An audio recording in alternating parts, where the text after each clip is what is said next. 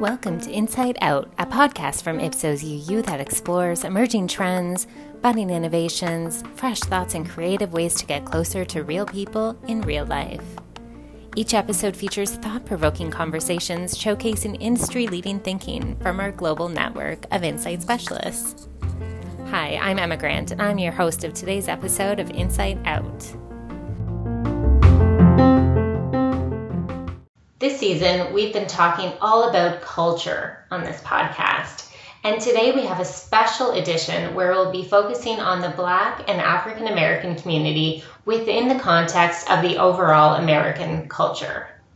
Now, no matter where you are in this world, you've likely been seeing the news from the United States in these last couple of weeks following the horrific murder of George Floyd in Minnesota on May 25th, 2020, by a police officer the outpouring of grief, anger, and exhaustion, not just from this tragedy, but from the many, many that have preceded it, has led to nationwide and even global protests against white supremacy and systemic racism against Black Americans.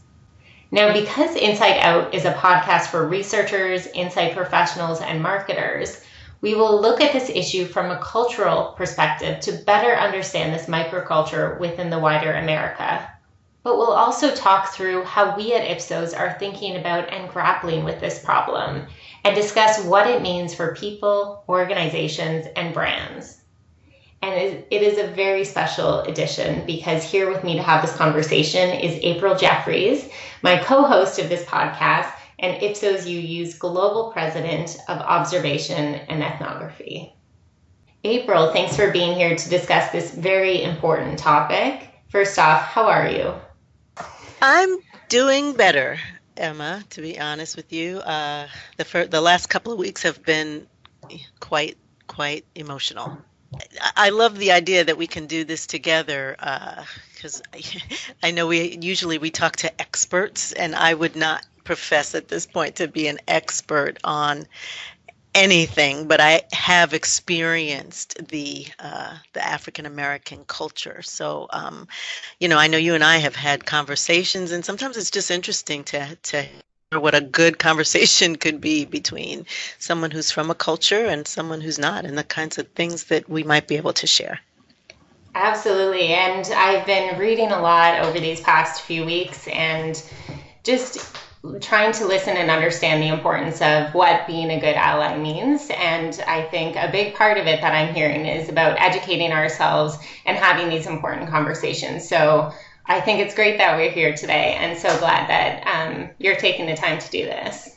So, so let's actually, that's a great place to start. So, this notion of allyship, I think, has come up a lot. And um, the idea that you just said in terms of asking questions and talking to people that you know is a wonderful one. The one thing I do want to add, though, Emma, is to, to just know I love that you asked me up front, how am I doing? And and you gave me a minute before we actually had this conversation because you know I have heard from you know a lot of people within the African American community that they're tired. They're tired and they're weary. And sometimes you just need to give people a little bit of space to, to process. So, you know, before we even get into that, I want to thank you for giving me that kind of space because um, that's real. That's, that's real. Of course. Now, as we jump into this conversation, let's start by trying to better understand Black and African Americans today What's your take on what people in the Black community are feeling? Let me start with, and this ties to what I was saying before. I think in some ways, we've been going through a grieving process, right? And we've all had to work our way through those stages, just like we were talking about doing for the pandemic, right? Where you start in some form of denial, like this cannot be happening, and you move through you know all those phases of sadness and anger. And and my concern right now is that we all are able to move to a place of action of positive action where we can take this moment in time to really you know address some things that have been sort of lurking in the shadows of our experience here for a while and speaking of action we did want to help to sort of set the stage and provide some context on the feelings and perspectives from Americans. And so, in fact, our colleagues from Ipsos Public Affairs have just released an ABC News Ipsos poll last week that said that three quarters, 74% of Americans believe the killing of Floyd is part of a broader problem in the treatment of African Americans by police and not just an isolated incident. They also shared that when they asked this question back in 2014, after a wave of similar events, only 43% felt that it was a broader problem. So we have indeed seen an evolution in how people, and especially the broader culture, are feeling. Yeah, so so let's let's talk about what's what's different this time. So, you know, in during the civil rights movement, the thing that made that come to life and come to a whole nother place was television, right? All of a sudden people saw um, you know, people being hosed, people being brutalized in the streets. And, and before that, you didn't really see it. You didn't see it happening. So those stories became real. And this idea of, of being able to feel what someone else is, is going through just reached a whole nother level. Yeah. This time, we've got social media, and in particular, we have video. And what we saw with that particular video was beyond people's ability to deny, right? You watched in real time a man, an African American man in the street with someone's knee on his neck as he begged for his life and was killed. I mean, it kind of doesn't. That's that's beyond storytelling. It doesn't get more real and in the moment than that. And so, you know, it I feel like that made things very different this time, being able to see that actually play out in real time. The other thing I think that was different this time is, you know, the backdrop of this pandemic, which is I mean, the fact that this is all happening at, at the same time is just incredible. But I, I know for me, you know, the pandemic put us in a place where you're isolated, um, you're away from the things that you typically do that keep you grounded and keep you whole. You've got a lot more, a lot of people had a lot more free time on their hands. So that was sort of playing out. And we were all feeling very vulnerable, right? There's something insidious out there in the air that could not only hurt, but kill us. And for the African American community, we were disproportionately affected by that pandemic. We all knew people who had died from this. We all knew someone who was directly impacted. We are overrepresented in some of these um, you know professions that are exposed. We're overrepresented in nursing. We're overrepresenting in the postal service. Those are real numbers that you can see has affected this community more than others.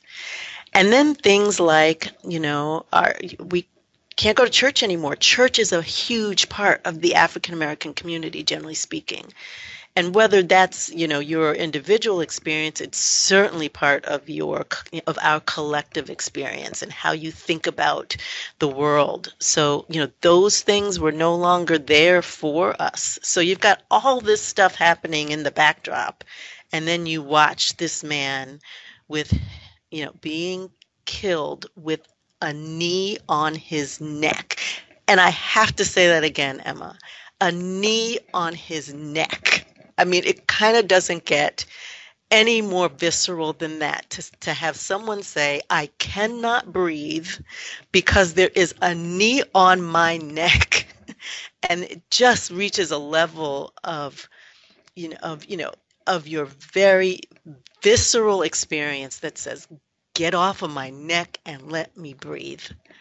So I think those kind of things all put together at this point in time is what really makes this one different for me. And I think it's different for a lot of people. And to that, do you think it is uh, shifting views in um, a long term way? I think it is. And, and I'll tell you why. Um, and I say that with, you know, 70% confidence. I think it is because of the things we just described. And I think it is because um, for the fir- for the first time, I feel like people outside of the African American community felt similar things. I think this was an opportunity for them, for whites, for uh, Hispanics, anyone who has ever felt uh, a knee on their neck, right, in any way. I think that it was a chance for for other people to experience that in a way that has not really been experienced before. And by the way, we're all going through the pandemic in our own way as well. So so all those things I mentioned, I think is happening on a broader scale, so that makes it better. I think the 30% that has me concerned is is the part that um, people still are in denial about certain things and so that the ignorance part that I was talking about earlier is is still out there. I think people are still reacting very emotionally and not necessarily with real data and facts. Um, I also think that because we now are able to be in our own bubbles, we tend to hear the stories that we want to hear. Um, and I'm not convinced that there aren't still stories being told that are that are different than that. I see a lot of of um, responses that are that are very genuine and dealing with a symptom of the problem, but not necessarily willing to go deep enough to identify the real problem and deal with that, if that makes sense. It does, yes. And indeed, one of the reasons we wanted to have this conversation today was because we are hearing so many stories come out of the media, but feel that there has been some sort of gap or missing context in the conversation. So, how can researchers play a role in this conversation? I think it's interesting because uh, you know you used to be able to count on journalists and journalism to bring you facts, but I think today things have become very certainly within the U.S. very partisan, um, and and sometimes you look at at some you know, the, the term fake news is like you know that's what people say. So so I think what researchers can bring is real data. It's real facts. It's um, it's ways of looking at um, a situation with that's genuine but fact based. And I think what's what happens a lot of times as we start to address you know this what what I consider to be a very deep rooted endemic problem um, is that we we have emotional conversations and and because it's an emotional issue. But the only way to diffuse the emotion and get to a place of of of of this change that I've been talking about in action is to have real data, right? Is to have um, facts behind you. And a lot of times we don't have the facts, both from um, the numbers perspective, but also from a qualitative perspective in terms of how people are feeling. Um, it's our jobs as as qualies, if you will, and you and I, Emma, live this from day to day. But you know, it's our jobs to step into the shoes of someone else that's unlike you. So how do we do that in a way that brings those kinds of stories and those kinds of experiences to the surface and, and combine that with the data so that we now have a place of knowledge as opposed to a place of ignorance to have these kind of conversations? And you talk a lot about empathy, and that sounds like it would play a major role here. So, yeah, I feel like I've been training for this moment for the past year and a half. Why? Because, um, you know, you know, I've been doing a lot of work on empathy uh, just in, in the business world. And what we talk about in that, in those webinars and in everything I, I have been promoting to our clients is, you know, the definition of empathy is to think like someone else thinks, to feel like someone else feels, and to do the things that someone else would do. And by the way, that also means not be able to do the things that someone else is unable to do, right? So it's those three things, all in service to creating value for someone else. So we talk about going from um, what we call emotional empathy. So that's the, the, you know the stepping into their shoes to cognitive empathy, which then says, you know what, you bring your resources, you bring your perspective, and you bring your experiences to that problem, and that's what can help bring it bring it to another level. So if you take that model and apply it to what's going on today, I think it could really help with both how you know as a, as an African American you can do more within your own community, and as an ally, you know that, that how you can possibly help. Step into the shoes first, and then bring your resources to help solve a problem. Let's shift to this point that you mentioned right off the top about action because I think there's many individuals, organizations, and brands that are eager to not only show support, but there seems to be this realization that support isn't enough. And we all must identify actions to take to really play our part in stopping racial injustice and actively challenge these systemic issues. How do we identify the right actions to take? I'm going to I'm going to quote my daughter in this one because I think she summed it up pretty pretty clearly in and when we were talking about this. She says, "You know what? When people come to me and ask me how can I help?" She said, "All I can think is you need to figure out how you want to show up in this. And I thought that was a brilliant answer because as a brand, that's the question you need to ask. How do you want to show up? How do you want to be viewed within this? And that ties back to a whole lot of things, right? So, first of all, what have you what have you claimed to be about? What have you claimed to be your purposes?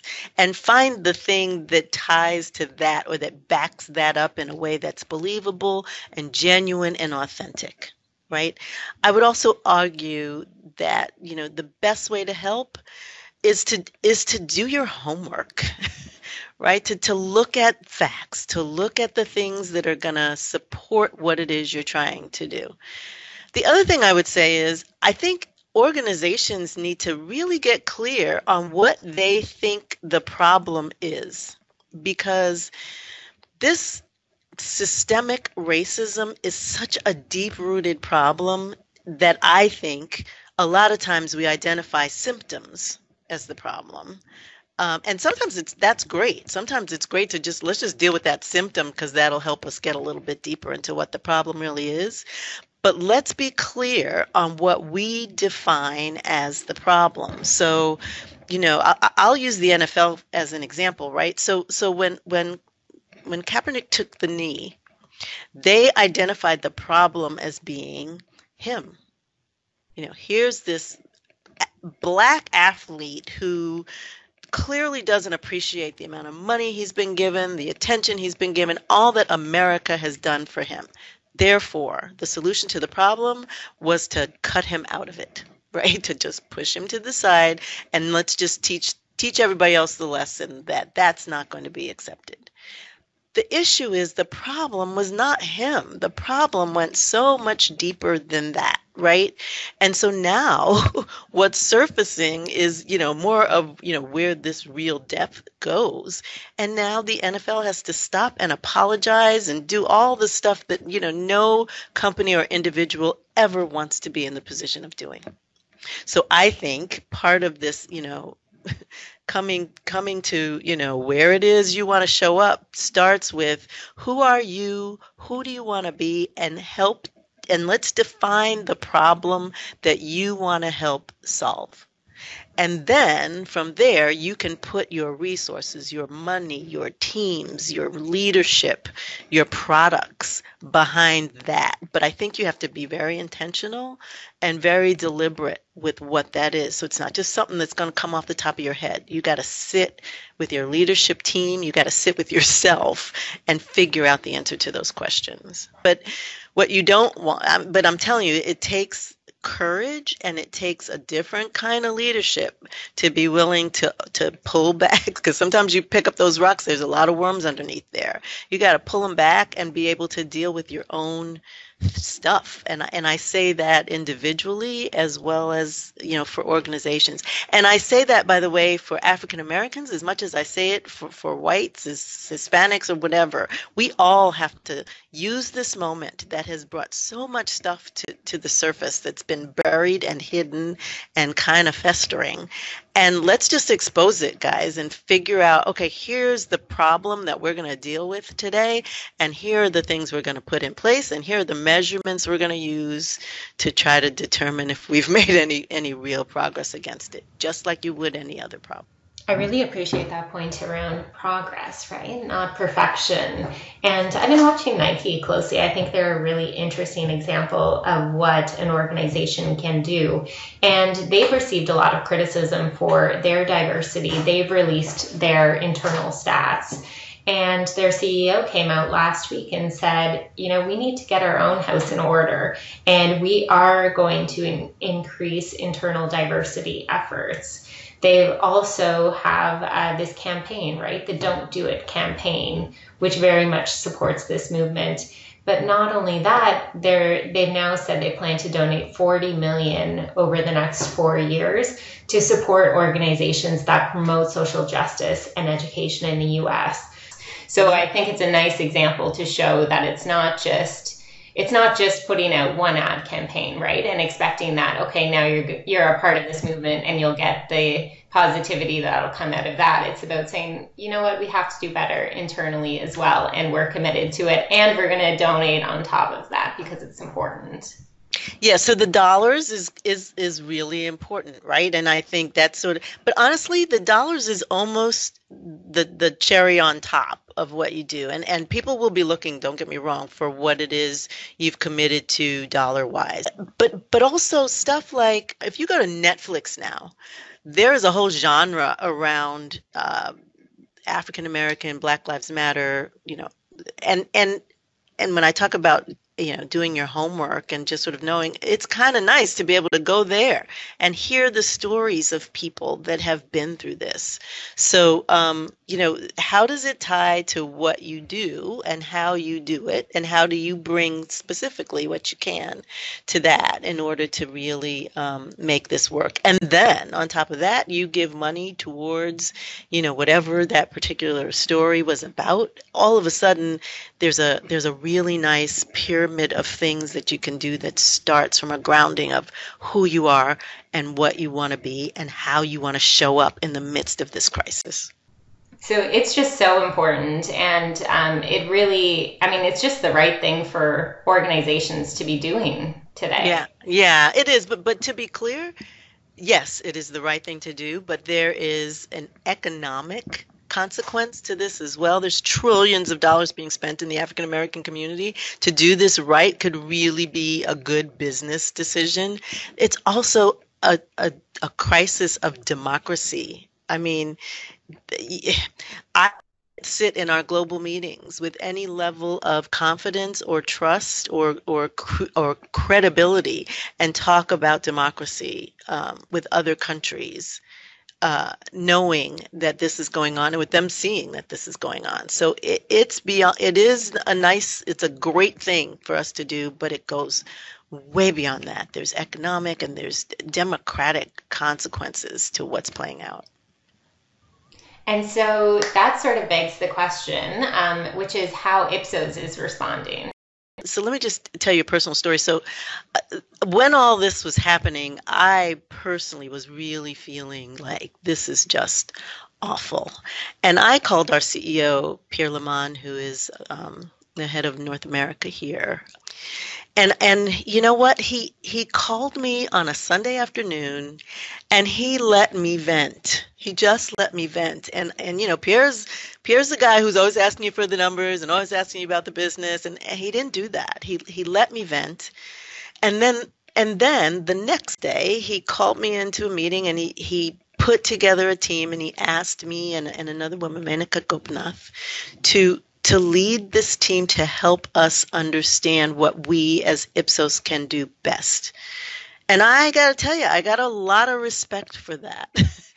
I got a lot of respect for his ability to hear and then for his ability to to take some action. Now, we are pulling together now. We've had several consultants that we've already um, talked to about how to help our African American employees right now, um, as well as how to make sure that uh, we can use this team to advise Ipsos on things we could be doing better. Aside from, you know, let's look at our at our diversity levels and where they are in leadership and what can we do to start really putting some effort against that.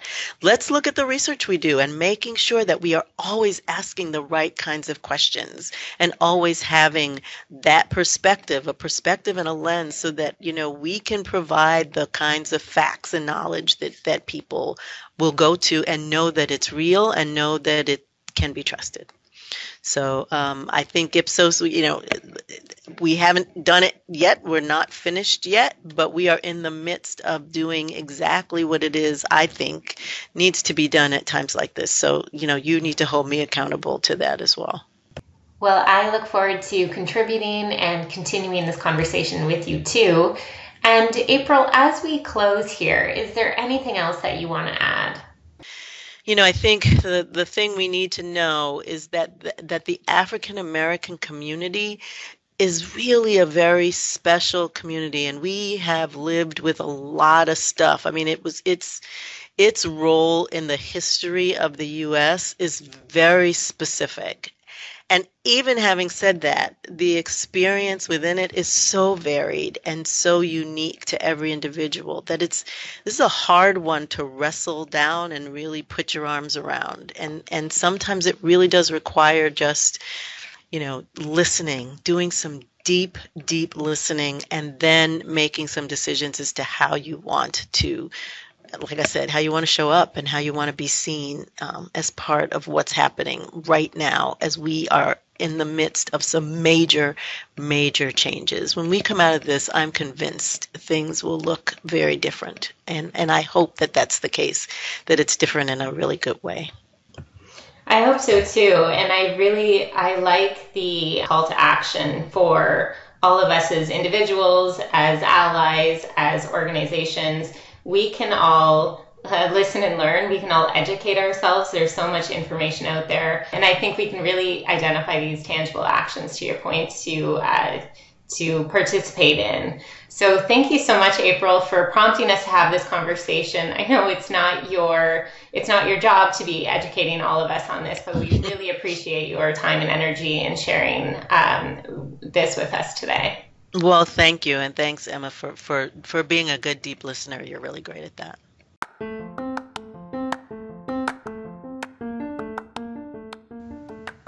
Thank you all for tuning in to Inside Out. We have included in our show notes today a link to the ABC News and Ipsos polls that we referenced earlier today. So be sure to visit that link for your continuously updated perspectives on public opinion. And be sure to hit subscribe on your favorite podcasting app to make sure you get all of our latest episodes delivered to you. We'll see you next time.